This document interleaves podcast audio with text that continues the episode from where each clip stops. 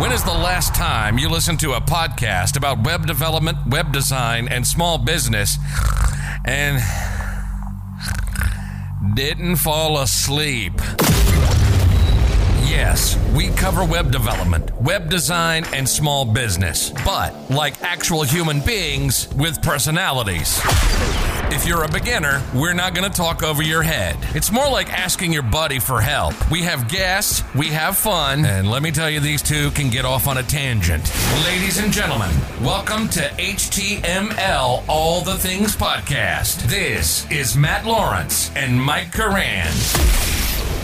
That's right, everybody. We are back. In this is episode 215 Powerful CSS pseudo classes. Maybe we should have like a sound effect, Mike, like the powerful or something. Some, yeah, yeah, like a like as if the the title was like a like a metal like written in metal or something and Yeah. like falls into the concrete or something, some something like that. One day, Uh, one day. One day. Well, what's weird about us saying one day is that this is an audio show, so we're gonna like pay good money for an animation to then only Hear it? to then only hear it. Anyway, if this sounds interesting to you and you want to support the show, you can go check us out on that Patreon. Leave a review or rating on your podcast app. Join us in our Discord server or share this with your friends.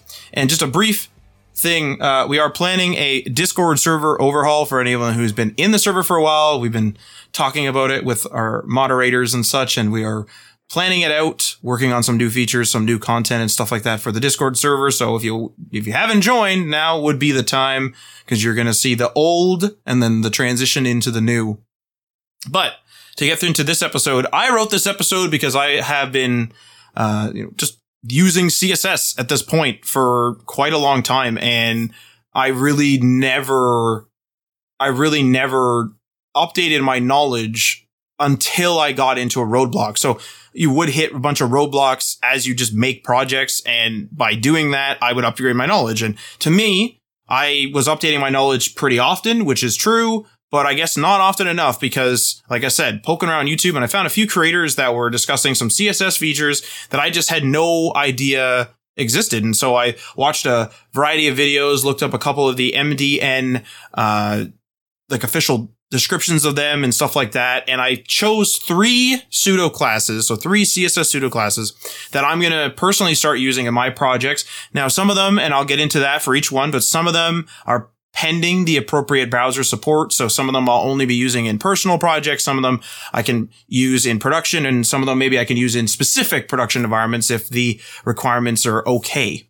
But the first one here is one that's actually been hitting the YouTube sphere quite hard. I've seen this one quite a bit now that I've been actually looking in this area and a couple new videos I've seen on this, at least two or three over the last few days. And that is the has pseudo class written colon has and then two brackets. Uh, the MDN description word for word is quote, uh, the has, uh, the has CSS pseudo class represents an element if any of the selectors passed as parameters relative to the scope of the given element match at least one element. Basically, this means like that that's an end quote by the way. So this is me talking now. Basically this means that you can detect if an element has or contains something like an element, a class or something like that. So a common example would be a content box, something where literally it's just a box that contains a title and a paragraph and an optional image. So when I say content box, for anyone doesn't know, I'm literally talking about if you have a bunch of blog posts and you want to list them on the archive page if you're a WordPress person or just, or the collections page if you're a, if you're a, uh, Webflow, Webflow guy. Basically, it's just literally boxes around little snippets of each of the blog posts that you've written and they're done in various different styles and you can then click on one and go in there. Now content boxes can be used for more than that, but that's the most common use case. And so for our example, we'll just have a title and a paragraph inside, but we'll also have an optional image. Now you could use the has pseudo class to detect if the content box has an image tag inside of it, and then you could do some unique styling to just those content boxes. So say, for example, you want the ones that have images to have the background color be red. You could do that. You can detect effectively that, hey, this content box has an image inside of it. and therefore I want the background color of this content box to be red. Now, beyond the basics of this, you can get more functionality out of has with things like combinators. So something like the child combinator, which is the greater than symbol, if you will, for math, and the adjacent sibling uh, combinator as well, which is the plus sign, the addition sign. And there's quite a few examples that I found on MDN that do use uh, the combinators, but I'll give you uh, a basic example of how it works with our original sort of content box example, and then I'll get into these two combinator examples just to be totally clear. So how I would write it is, if you remember just from a couple seconds ago, we had the title, the paragraph, and an optional image. Let's just say for the sake of simplicity that our content box has the class content box. So in CSS, we'd write it as dot content box. And then you'd write your colon, your has, and then inside of your, inside of your brackets, you would put img or image. This would look for, this would look for any image tags inside of the content box, in, inside of the content box class. And then You'd obviously do your squiggly brackets, your open and closing squiggly brackets after that. And then within that, you'd have your background color set to red. One thing to point out, and the reason why I brought this up is that it's not styling the image. It's detecting that the content box has an image and then it's styling that content box. So it's styling the background color of that content box. Wanted to make that clear before we get into the combinators. Now, these two examples are directly are directly from MDN because I just thought they were good. And they are the first one is matching A elements that directly contain an image. And it reads the following selector matches only A elements that contain an IMG or image child. So it's written as a colon has, and then in your brackets, you have the greater than sign. So there's your child combinator, child selector, and then space img. So it's looking for any A or link elements that directly contain an image. That means basically that there isn't, there is not an image tag buried in there. There's not children and then those children have children and those children have children. And within this maze and this hierarchy of all these divs and say sub divs, if you will, and sub divs, there's an image in there somewhere. It's saying that this link has an image right away. It contains it right there. It's a child of the A tag. It's a first level child, yeah. The first level child, correctly. Or correct. Correctly. Correctly said, my good sir. The next one here. Matching H1 elements that are followed by a P tag.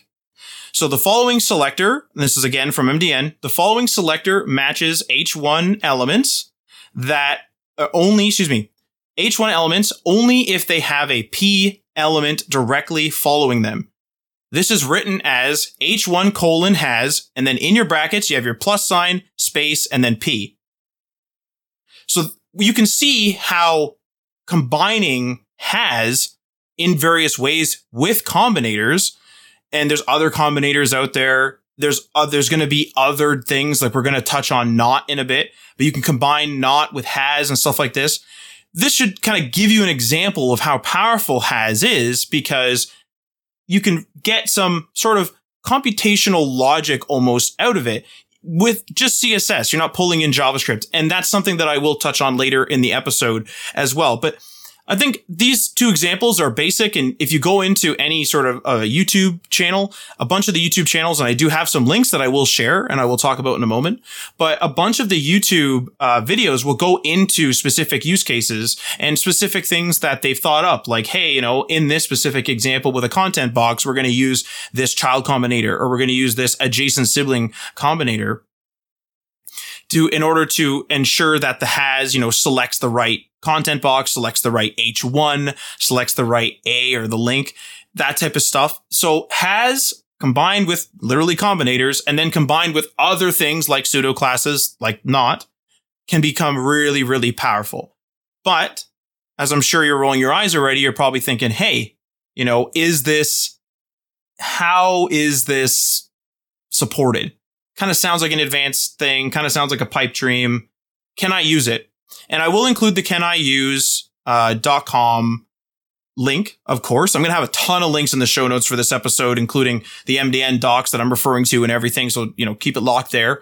But it, it's not bad.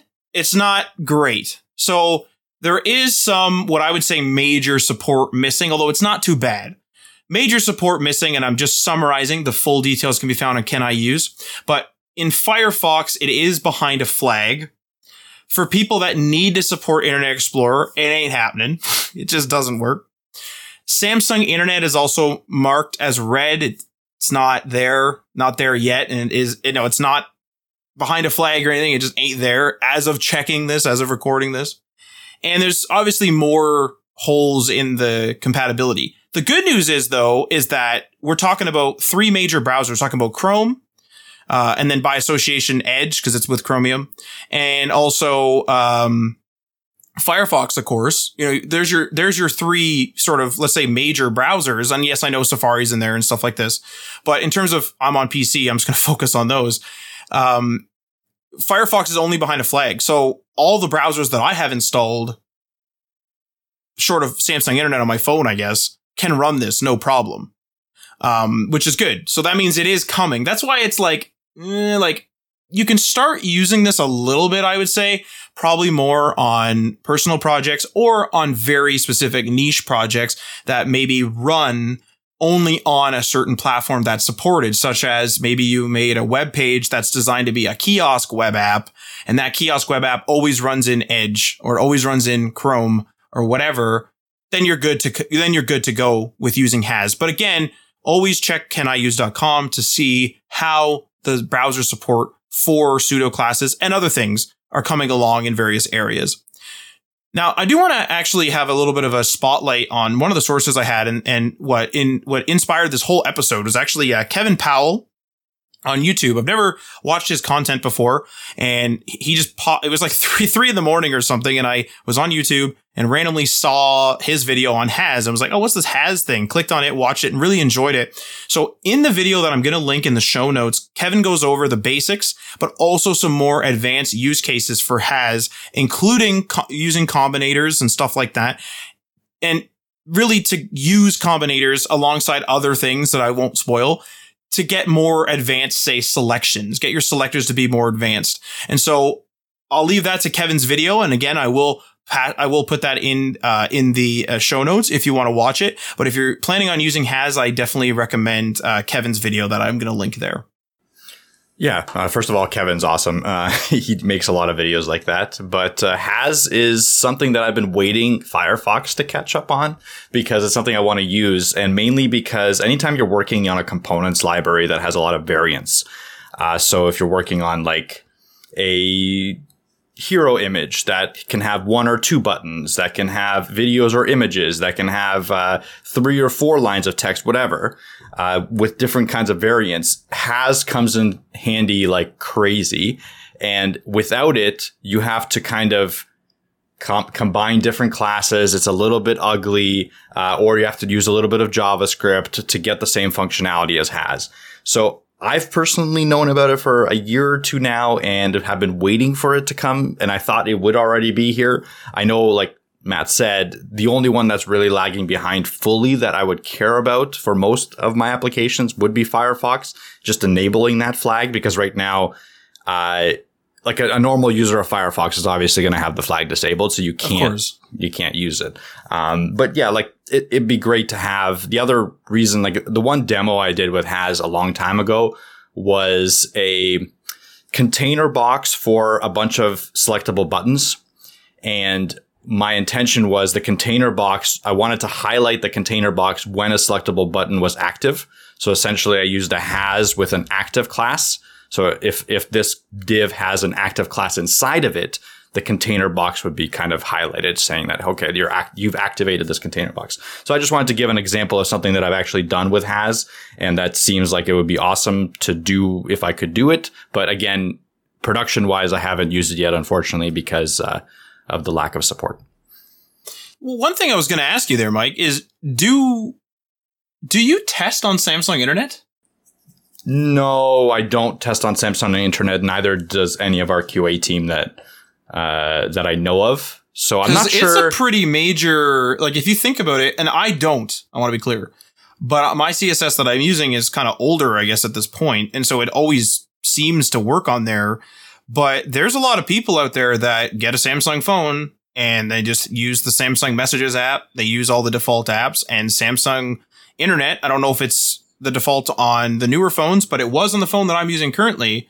And I wouldn't be surprised if many people are in that ecosystem where they just use all the Samsung apps. And and, and a lot of people too, not like 10. Uh, I don't know. So according to Can I Use, Samsung Internet has a global usage of 1.31 percent. So I, I guess it's more than one percent. So I guess that is significant. But if like just an example, and Chrome for Android is 42 percent.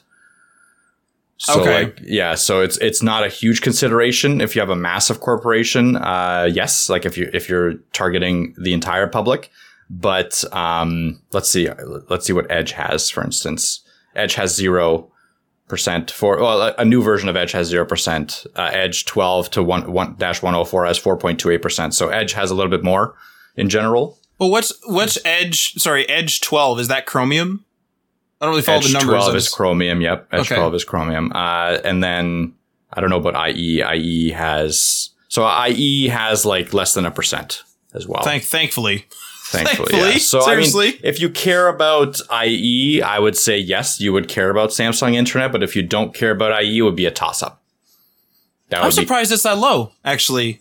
Uh, as Yeah. something that is or was set as the default browser on the best, I think, selling Android phone in one a lot of, of- the two in one of the two big titans in the phone space. You would think. a lot of people, not everyone, a, a lot of people do leave the default browsers, but a lot of people do just download Chrome. I suppose that's true. And, and you you were telling me that a lot of people don't even use the browser. That's true. Like I barely use the browser as well. Like I, I barely use it because I just use the web views. But I think if you leave the uh, Samsung Internet as your default, it'll use the Samsung Internet web views, so it still counts. Oh, I see. Okay. All right, cool. Well, just a little tangent, but I thought that was interesting. Um, but we'll move on to the next, the next powerful pseudo class here, and that is is. So the MDN description once again it reads quote the is pseudo CSS pseudo class fu- uh, function takes a selector list as its argument and selects any element that can be selected by one of the selectors in that list. This is useful for writing large selectors in a more compact form. End quote. So what does this mean? This means that instead of writing long, long form, effectively long form complex selectors that are, as the name suggests, or as I just said, can get really lengthy and really confusing, you can use is to make them more complex. An example would be, let's say you're going to tar- target the nav element and various things within it. You would you would write, uh, let's say you're going to target, to be clear, uh, links in the nav, so the A tag, uh, buttons, which have the CSS class button, and a dropdown which has the CSS class dropdown. So in this example, we would, instead of writing nav space A, comma, space nav dot button, comma, space nav space dot dropdown, and that's a real basic one, you can now just write nav colon, um, nav colon is, and then in brackets, a comma dot button comma dot nav is generally how you can write that. Uh, and sorry, there's a space after the nav. So nav space colon is in brackets a comma space dot button comma space dot nav. Got to find a better way to say this. I might just start talking in more pseudocode terms in this audio show.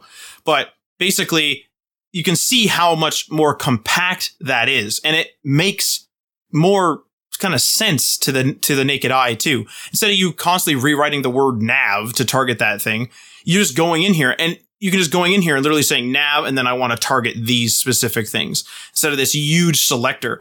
And obviously this example is easy and it wouldn't really matter. And it doesn't matter in the grand scheme whether you use a long, complex, lengthy uh, selector in the traditional sense, like I just mentioned, but it can get pretty messed up.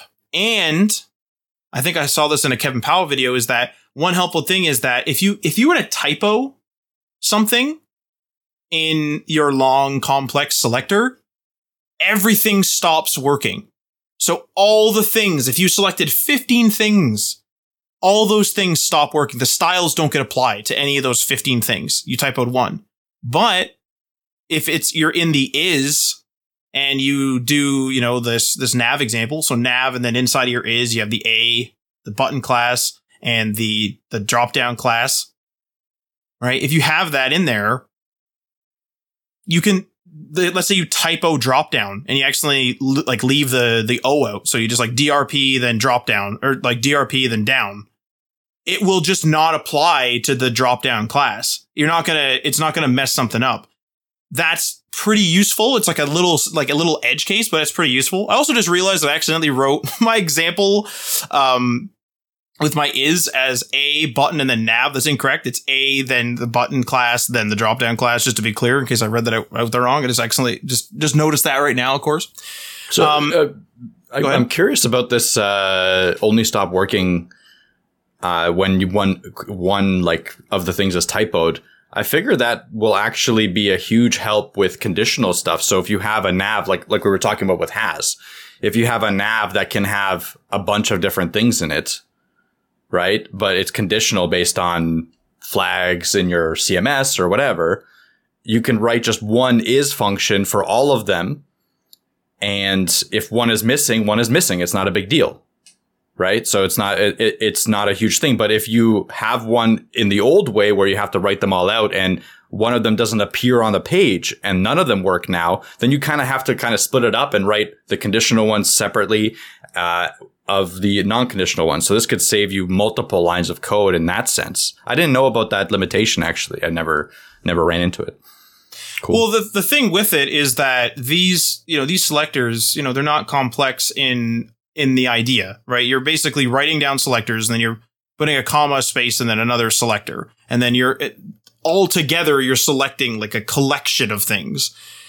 One of the biggest things I found, Mike, is that when we go and, and modify existing code bases, um, especially WordPress ones, and especially WordPress ones where someone has used the additional CSS area, they'll let's say they want to zero something out. Like let's say the the theme is always adding a margin of 40 uh, around all the sides of buttons for whatever reason, and they don't want that, they'll write a huge selector for all the different types of buttons that this theme will style the same as a button. Sometimes it's different divs and sometimes it's different classes and this and that. So they have this big, this big, huge selector.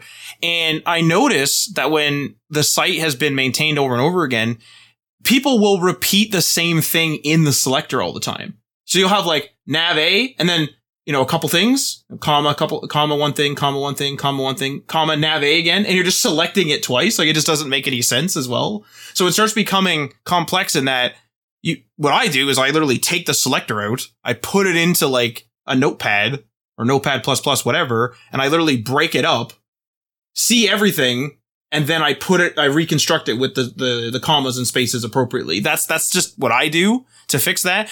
And this removes that. This just allows you to say, these are the things I want. Oh, why isn't it applying it to the button class? Oh, I spelled button without a U. Whoops. And, and not being like, oh my God, I just broke. Could you imagine if like you had a huge selector of every button on a WordPress site and then you just broke all the styling of every single button on the whole WordPress site? It'd be, it'd be ridiculous. So this, this, this like really helps you, at least I would think, would really help with stuff like that, especially for whatever reason in my case, that, that friggin' additional CSS area in WordPress. I like it because it's a quick fix and I friggin' hate it because I always forget it's there. And then I'm trying to fix it and I'm trying to use a CSS class and I forget it's in there. Disaster. So this will help with that. Like if I start seeing complex uh, things, I am going to start using is. And we'll talk about the browser compatibility and where I can do that in a bit. But I did want to point one thing out with the syntax here. When I was first learning about this, I just didn't, for whatever reason, think that this is how it was going to be written. But you can write the is pseudo class um, with no space or with a space. So you can literally write, for example, header and then have is right up against it. No space in between. And then you can also have header with a space and then have your is in there. The and colon, the colon separates it. right? Well, no, because what I was going to say is, is this allows you to have the selector be literally instead of you writing like header dot, let's say the class is red text. Instead of writing header dot red text or header space dot red text, those are two different things. Mhm. You can do this with is. Is is not just limited to having a space after the first thing. And you can use is like right away. You don't have to have something before. I don't have to have a nav in my in my example before I write is. You can have is right away. And and there's pe- like there's there's examples of people using is like to zero things out and stuff like that. Of course, there's going to be tons of innovative ways to use it. But just when I was first learning this, I just never really thought that the syntax would work. I just thought, oh, cool. Like I would have to write something like, you know, a class, some sort of selector. I'd have to write a class. I'd have to write um, a, a, a, an HTML element, and then I'd have to use is. But it's like, no, no, you can use is right away. So there's th- those are just two things that I thought was interesting about is is that they can be written with or without the space after a selector, and then they can also be written without a selector entirely. But you can also have selectors after. So two examples, if I use the red text uh, class again, is with is like if I can literally start my CSS, say my CSS query, my selector in there, I can literally have like is and then the class red text in the is, and then I could do some styling based on detecting that. Or I could do is red text space H1. That's like that's where like you can you can kind of move is around more than I thought you would be able to in the line in the selector. How, do, how does the is dot red text space h1 like how does that what how does that work? What does it select? That is a good question. Yeah. Well, if we work it through, Yeah. uh, if we think about it, uh, it'd be is is re- so it'd be dot red text space h one. Would that even do anything? I don't know. That's the thing. Working that out live, would that even do anything? Because I I saw examples of people doing it, so I just like threw in this basic example for the sake of. But it would, right? Because if you think about it, it would be it would be written as so. If you have this is, it would be effectively writing it as dot red text space h one.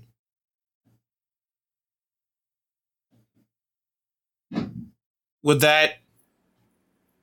Work? Yeah. No, yeah, it would because it it, it would you would it would be a div Yeah, that has with- red with- text with, on it. with the red text class, and inside of it you'd have a, an H one. H1. Yeah. That would work. Sure. So there, there's that. Yeah. Some live solving, if you will. Mhm. Yep. Um, now there is a caveat here, and I mean it applies to other pseudo classes as well. It might apply to has as well. I didn't didn't find too much out about that, but is gets applied to the most specific selector. So there's a whole thing on specificity because you can write like two is rules and it'll so let's say you like let's say you write two is rules. Well, when you're writing CSS, let's just say uh, take is out of it completely.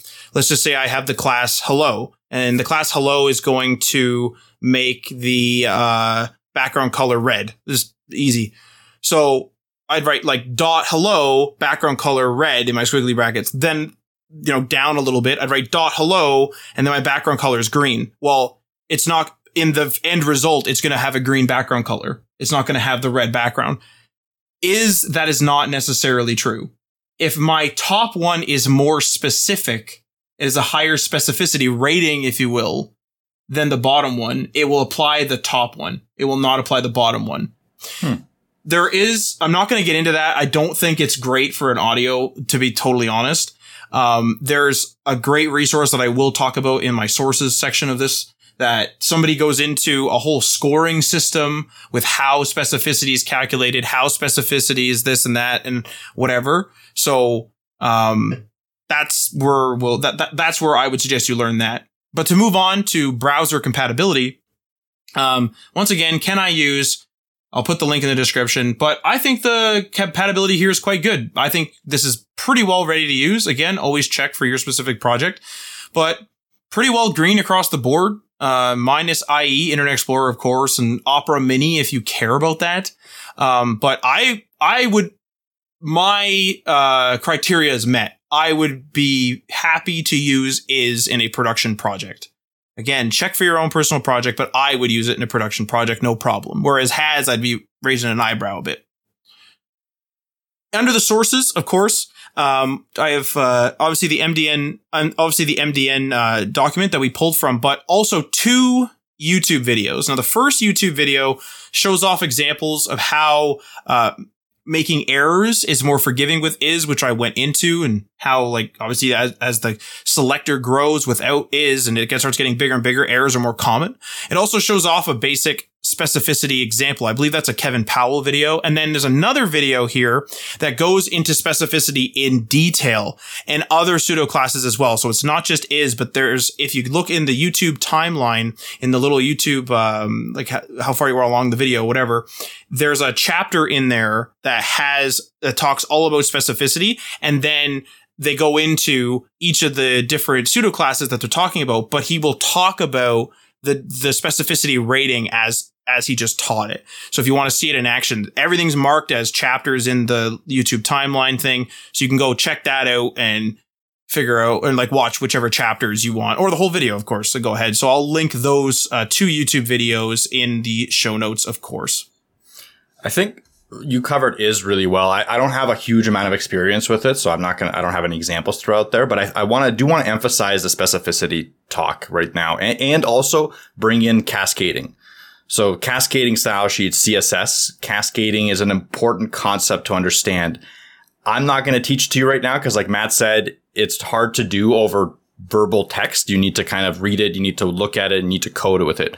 But learning essentially the priority in which your classes will be applied and when a class will be applied and when it won't be applied in terms of specificity is going to make your life a lot easier, especially when you're going back to maintain older projects or you're taking on a new project. That's where I found it is the most important because when you're coding it yourself, you can kind of, you know, the, the hierarchy of what you're doing. And if it doesn't work, you'll just add something, it'll work. But when you go on and take on a new project, you're going to see a completely different design system used, a completely different CSS system used. And that's where learning about the prioritization of CSS, what runs and what doesn't based on when it's declared and based on how specific it is, is going to save you a ton of time. So Matt gave some great resources.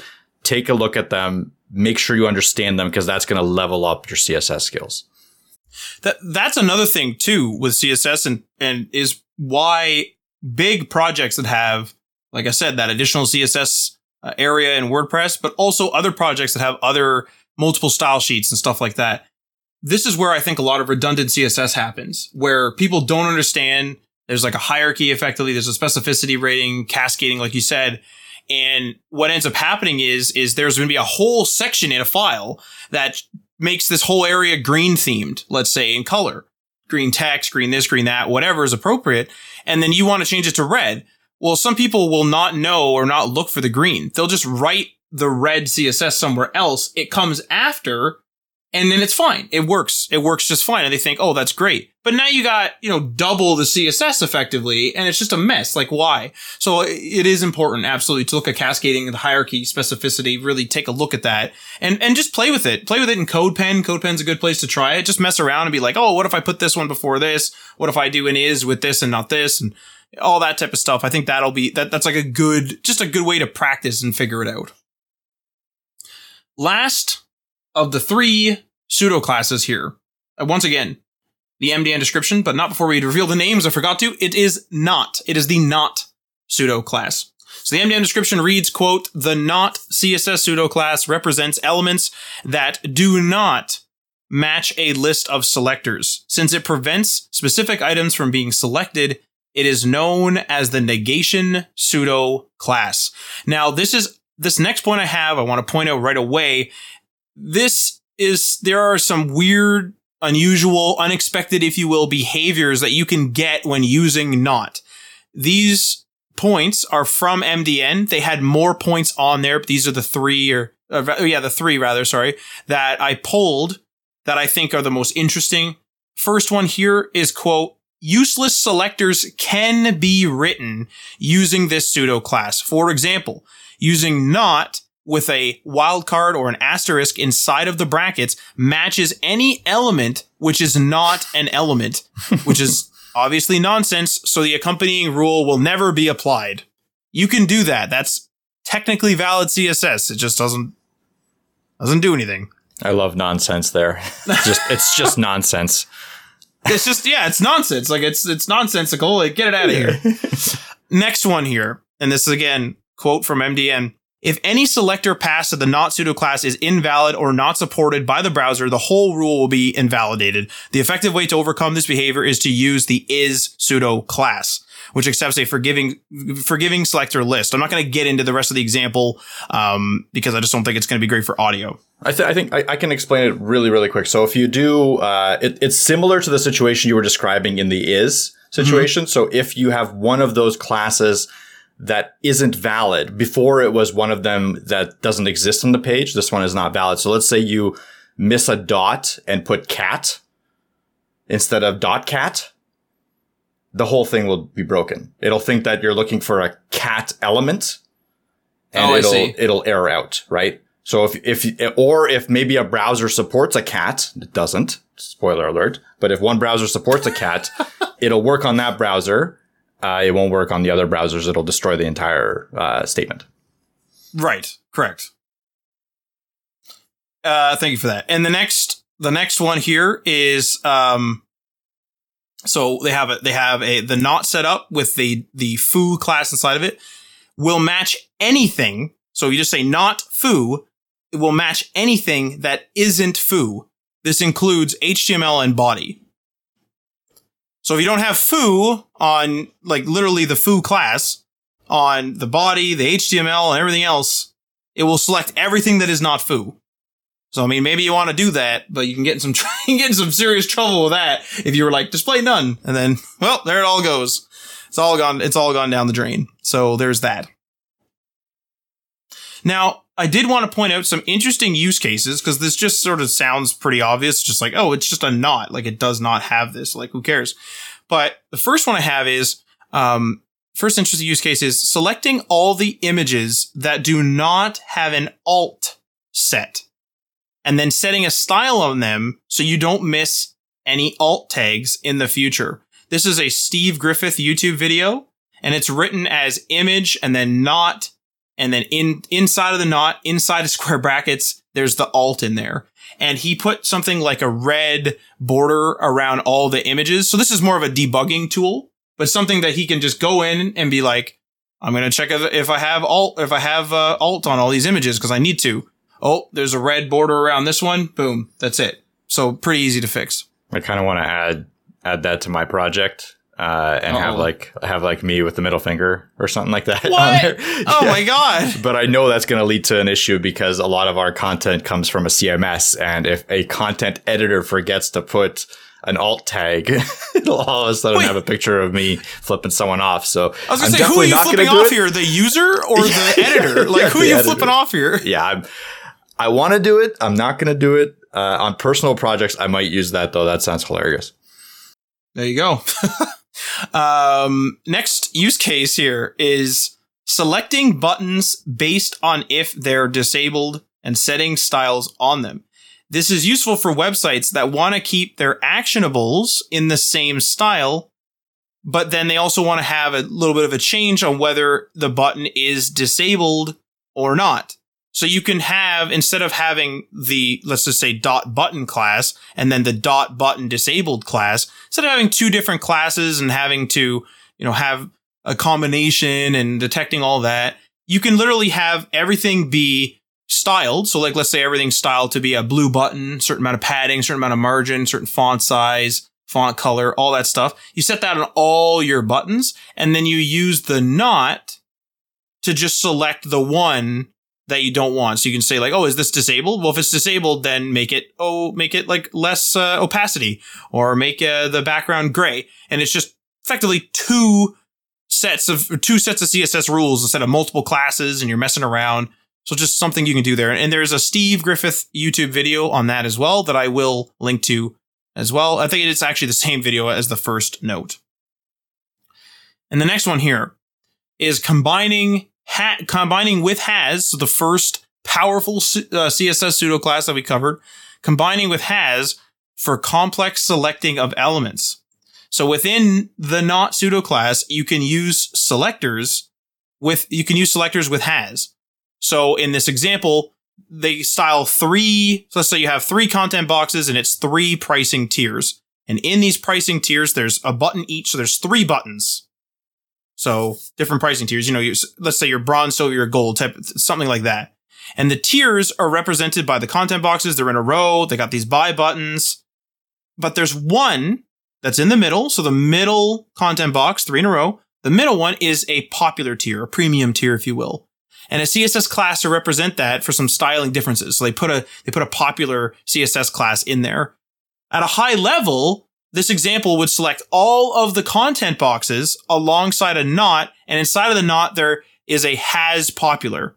This is basically saying that inside of a content box, if it is not set to popular, if it does not have popular, then the button styling needs to change on the buttons that are not that are not in the popular content boxes. The best way for me to describe how to get familiar with pseudo classes like this, because this is just word soup at this point, is to get familiar with sort of a plain language example when looking at the pseudo class itself. So for example, not is does not have and has is more self-explanatory for an, for an element having something. So for in this example, we'd say content box does not have a popular class.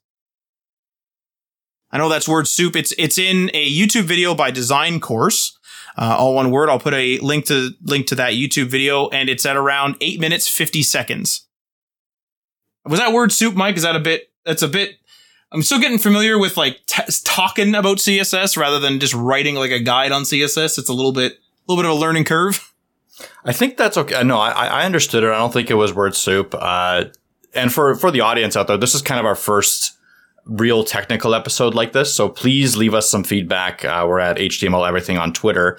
Uh, and let us know what you think. If you want us to continue doing this, if you want us to do some things differently, because we do want to provide more technical episodes like this. Not every episode, but some of them, so that we can get you to learn new things in a more in-depth way while you're driving somewhere or while you're doing something that you can't look at. So we're trying this.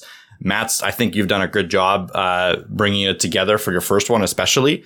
So we're only going to get better from here. We're going to keep providing this type of content moving forward. Uh, absolutely, because you know, it, it, we can talk about productivity and different things like we normally do, but it comes to a point where it's like, do these guys know what they're doing? And so we should be like, hey, I learned about these pseudo classes and this is how they work and stuff like that. So yeah, d- definitely some technical episodes because they're useful actually as well. Obviously, as I've learned by watching the various YouTube videos that I'm sharing on here.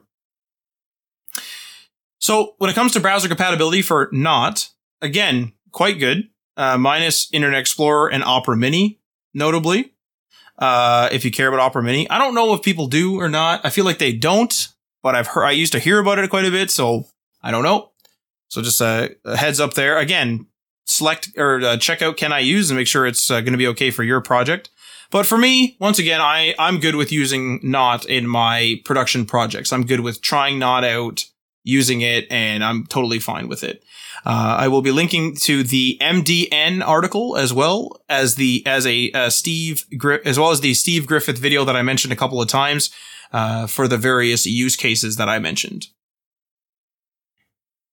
Now, uh, as a final sort of note that I want to say is, you know, we've gone through the three CSS pseudo classes that I have for this episode, but the thing about these is they're very important. there's an importance to pseudo classes like this.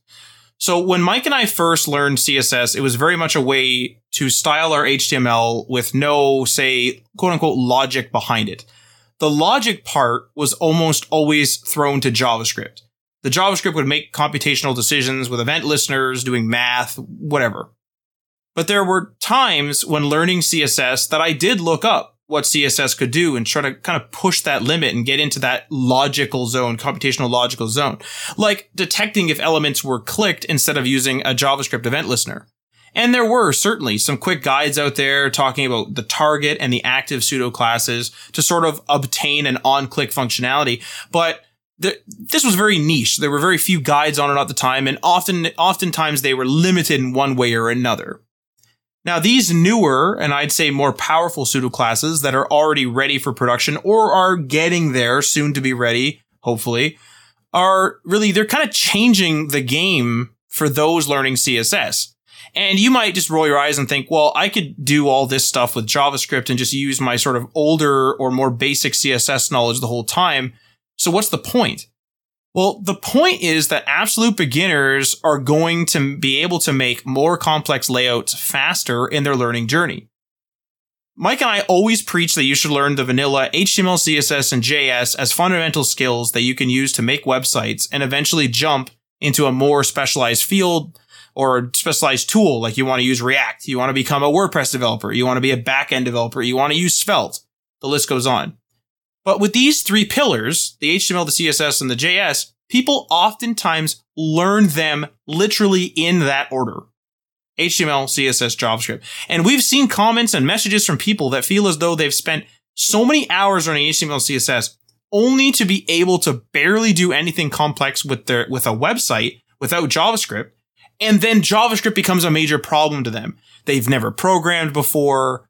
It's a huge roadblock. They're so confused. They don't know what a variable is.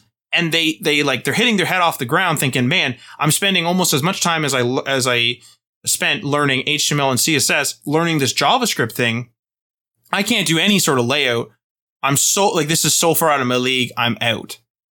But with powerful pseudo classes like these ones in this episode, alongside making them even more powerful with combinators, like the first child, the adjacent sibling, etc., etc., etc., all these things, this gives people more power in their CSS. And I would say might help with the confidence where you can start making some more logical, computational, logical decisions with CSS. You can make some better layouts, more complex layouts, and you may have this is an, this is total speculation, but you may have less people quitting in their learning journey because they're like, man, I can already make a pretty cool looking site. I'm just going to add some computational logic to this. And this JavaScript thing's really hard, but I can already make something that's like really cool looking. So I'm going to keep going.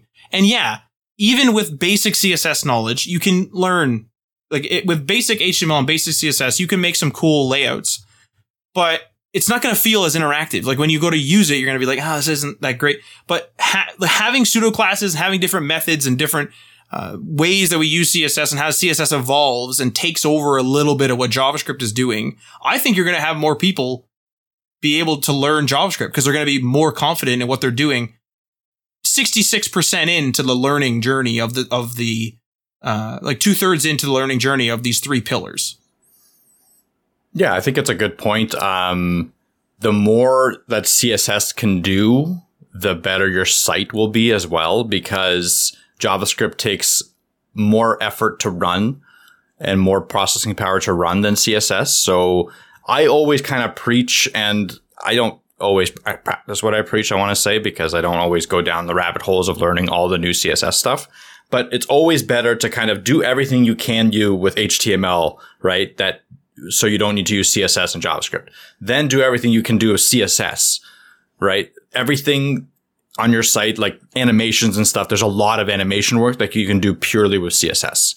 So if you can stretch it, stretch it as far as you can, then reach for JavaScript. So always kind of progressively go up the ladder rather than going from JavaScript down, which I know some people like to do. Like um, even for myself, I'm, I'm starting to become more comfortable with JavaScript or I am more comfortable with JavaScript than I am with HTML and CSS, but I am trying to flip that script as well, learning a little bit more about this kind of stuff that Matt's talking about, as well as just more structure, SCSS, all that stuff. But regardless, it's kind of really important to uh, understand and be up to date with these pseudo classes to be able to build like the best layouts you possibly can build because before something like not existed, it was still possible to do a lot of what not is doing. You just have to write very convoluted code a lot of the time, sometimes using J, uh, JS and sometimes just writing really long selectors or multiple selectors for one thing. So it was just a little bit uglier, a little bit less maintainable. So as you learn the new ways of doing things in CSS, I guarantee you that the people taking over whatever project you're working on in five years are going to thank you because that's, that's where this comes in handy. The maintainability of your code. When it's readable and maintainable, it is something that can last for a decade or two decades or whatever, however long you need the site to last. If it's not maintainable, you're going to have people come in, look at it, be like, no, we're ripping it up and we have to recreate it. So that's going to cost people more money. It costs you more time. It costs them more time and et cetera, et cetera. So learn these things try to implement them. You're going to differentiate yourself from the competition as well. If you're looking for a job and you can explain these classes, like if I was hiring for a CSS develop, a CSS developer, someone that's going to be building layouts primarily, I'm probably going to be asking about pseudo classes, just putting it out there. So make sure you learn them for your interviews if you're going into those kinds of roles as well. Honestly, it's a good point. Like I'm literally, I literally have a document on my desktop right now where I'm quoting somebody and uh like I'm just doing my sort of preemptive wish list slash what I would change slash problems I'm seeing. And then I'll formulate that into a quote and someone's been messing around in here and we're to rip a bunch of it out. That's to be my, my ultimate recommendation is I'm to go in there, rip it out, r- like kind of re, rebase it, you know, pour some new foundation, if you will, and then get the ball rolling the content can stay and the design can stay and stuff like that. But um, it's just why am I tinkering with somebody else's convoluted code when I could just rip it out and do it again? Honestly, probably faster at that point as well and easier to maintain down the road. So 100%. Um, and uh, well, I, I hope, uh, you know, just to kind of conclude this, we did say that this is our first kind of more technical episode.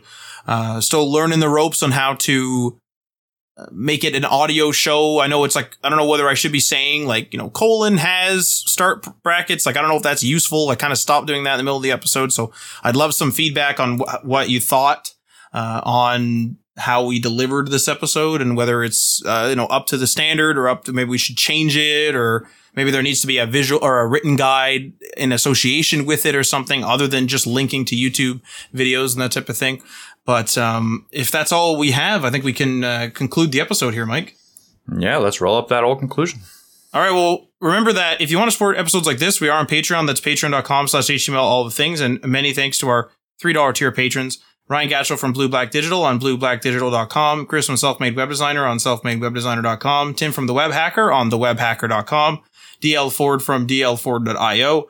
Bib Hashdash from 9block Media on 9blockmedia.com. Jason from Geek Life Radio via geekliferadio.com. Michael, Michael Curie from MC Web Studio via mcwebstudio.ca. Magnus from YesWeb via yesweb.se. Jeff from Twitter via at the Jeff McHale. And Fire Ant Season via fireantseason.com. Feel free to leave a comment or review on the platform that you are listening to this on. And we are signing off. You've been listening to HTML All the Things Podcast. Web development, web design, and small business. We hope you've gotten some useful and practical information from this show. And we hope you appreciate that we talk to you like human beings. And we hope you had some fun. We'll be back soon. But in the meantime, hit us up on social media on Facebook, Instagram, and Patreon at HTML All the Things. And on Twitter at HTML Everything. Until next time, this is HTML All the Things signing off.